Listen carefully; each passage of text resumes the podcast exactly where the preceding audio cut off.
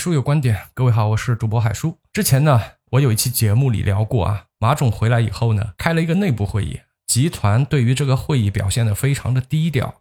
不论是内部表现的多么低调啊，但是这个架不住外界对这个会议是非常看重的啊。大家希望透过这次会议来知道现在整体阿里要传达的这个意图。与会的领导呢，当然也不少啊。从淘天整个结构变成一加六加 N 啊这样的一个呃改变以后啊。那几乎所有的相关负责人都是到齐了，唯有一个重量级人物缺席，他就是张勇，之前阿里巴巴的董事会主席啊。那么张勇不参加这次会议，是不是日理万机太忙了，排不出时间呢？想多了啊，各位不可能的，不可能是这样的。大哥要开会，对吧？大哥有话要说，小弟们再忙也得要放下手里的活，听大哥把话说完。不参加只有一个原因，就是大哥不希望你参加。那马总呢，肯定是对阿里过往的业绩是有那么点不满意的啊，这个毫无疑问。与其说这个是一个沟通会啊，不如说这是一个摸底会。马总要把之前的零零总总的问题全部大致摸摸清楚啊，并且呢，给新的公司重新定个调，给各个业务的主要负责人呢减轻思想压力啊。然后呢，他希望所有的人啊放手干，大胆的干。这个是马总在会上呃给他下面的这些。负责人打气啊，给他们泄压力说的这个话，我们知道啊，实际马总是由于一些特殊的原因，是吧？在某一次的会上没搂住啊，马总这个嘴还是比较大的啊，他没搂住，他说太奔放了，后来呢就被点名批评了。再往后呢，周围行业内的人啊，我们也看到了很多有意思的现象啊，这个还是挺感慨的啊。比如说之前吧，各大视频这个短视频媒体，但凡是放到马总的这个语录，对吧？马总在那儿指点江山啊，那视频下面全部是一片叫好。但是自从马总被打入冷宫以后啊，自从马总被点名批评以后，的马总的各大短视频平台下面的这种风评啊，也就变了，彻底的变了啊，都在骂他是走狗，啊骂他是万恶的资本家。哎，后来呢，又有一些我说不得、你们听不得的这种事儿，对吧？马总呢，就干脆出国旅游了，一玩呢玩了玩了一年啊。这个期间愣是三过家门而不入啊！啊，如果对宏观经济有兴趣的同学，大家可以去翻一翻，马总一共去过哪些地方啊？见了哪些人？考察了哪些项目？怎么说呢？普通人呢，就看的就是马总在外面旅游，对吧？玩了一年。懂行的人呢，那马总其实也在工作，好吧？他也是马不停蹄的在做各种的投资考察呢。话说到最近这几年啊，阿里的业绩确实也不咋地。如果说要把这个锅完全的扣在张勇的头上，这属实是冤枉他了啊！因为这个盘子，你在过去的六年里面，你不论是交给谁，都很难稳得住的。阿里的电商市场占有率在短短的五六年这个时间里面，已经从之前的百分之七十六的。接近于垄断的这个地位，跌到了百分之四十五吧，并且如果不出意外的话，在未来的两三年可能还会进一步的下跌，有可能会跌到百分之三十多，也就是三分之一吧。而异军突起的有哪些呢？或者说蚕食了它的这个市场份额的有哪些呢？大家都有数，对吧？比如拼多多、抖音，他们都有一个共同的特点。拼多多和抖音都已经润物细无声的在他们的用户认知里构建了咱家东西就是要比淘宝就是要比京东便宜的这种认知心智。这个心智一旦建立起来就不可逆了，或者说你你硬硬要把它逆过来也不是说不可以吧，就是极其的困难。所以如果没有太大的意外的话，在未来的几年里面。阿里的电商的占有率会继续下降。早些年，电商可是阿里的基本盘，是阿里的现金奶牛啊！十几年的优势，在短短的几年里面土崩瓦解。这个锅由张勇一个人背不合适，这个锅应该所有的阿里高管都有责任。但是同时呢，这也没办法，这是一个时代的趋势，不得不感慨一句：时代的滚滚红尘中。大如阿里这样的企业也没有办法力挽狂澜的，泥沙俱下之下，阿里也就只能够随波逐流了。集团受到了如此大的业务冲击和业绩下滑，甚至连公司内部的会议都不让张勇参加了。那么张勇是不是被打入冷宫了呢？张勇是不是成为了这一次的公司业绩下滑的替罪羊呢？没有，所以马总还是那个马总，我钦佩喜欢的马总。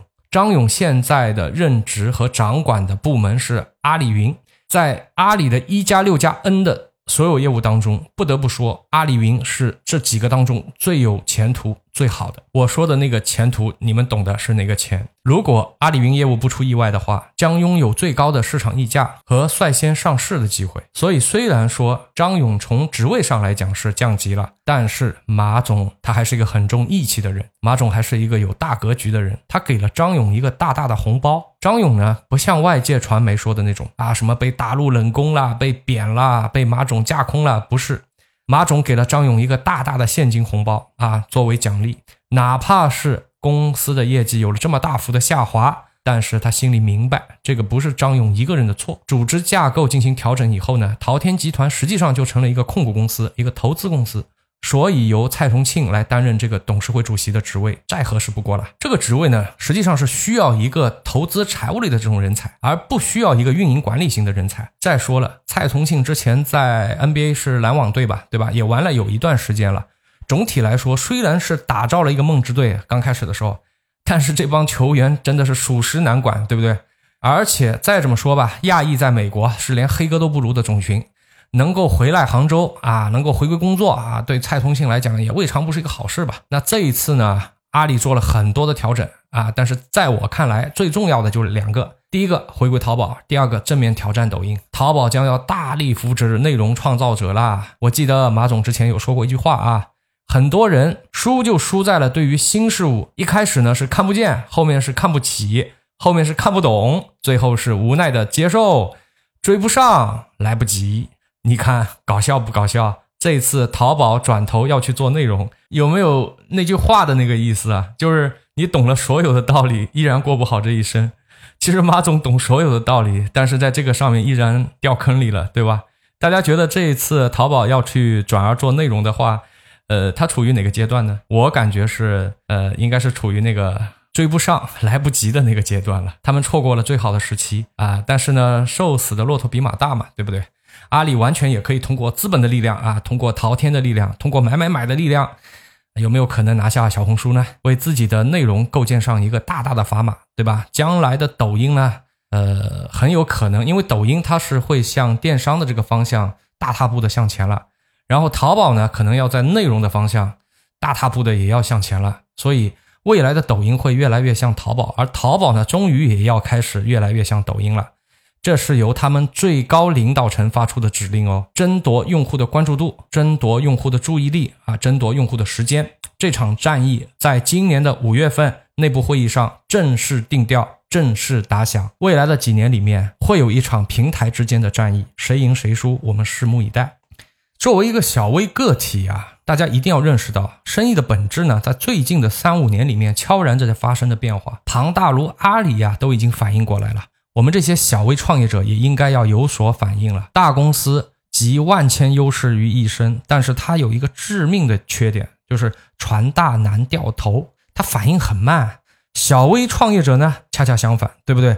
小本经营者他集万千缺点于一身，但是他有一个最大的好处，就是船小好掉头，经营方向调整起来，你的成本很小。就不和大家说线上了吧，我们说一说线下，大概也是如此。这几年，大家有没有发现，在三四线城市，你当地做的最好的那个房产中介，是不是同时也是玩抖音玩的最好的那个？做民宿做的最好的那个，是不是也是做种草平台做的最最好的那个民宿？不要小瞧了他们的盈利能力啊！我就认识一个做房产中介的，他每个月都能卖掉不低于三十套房子，也就是说，他每天至少要卖一套。他这个公司一共两个人啊，一个他，还有一个他的助手。他这个店开的很偏，不是在什么 CDB 啊市中心啊，不是的。在一个很不起眼的一个很小的一个小铺店，成了我们这个三线城市生意最好的一个房产中介。哪怕是在现在这样的行情下面，他现在的月收入可以说是超过了绝大部分的人的。靠的是什么呢？靠的就是马总说的，他要下场和抖音来一次内容运营的大搏杀，靠的就是内容运营。那有机会呢，我可以把这个案例单独拎出来和大家铺开来聊一聊。这一期呢，时间也差不多了，呃，先给自己挖个坑吧。好了，我是你们的主播海叔，让我们下期再见，拜拜。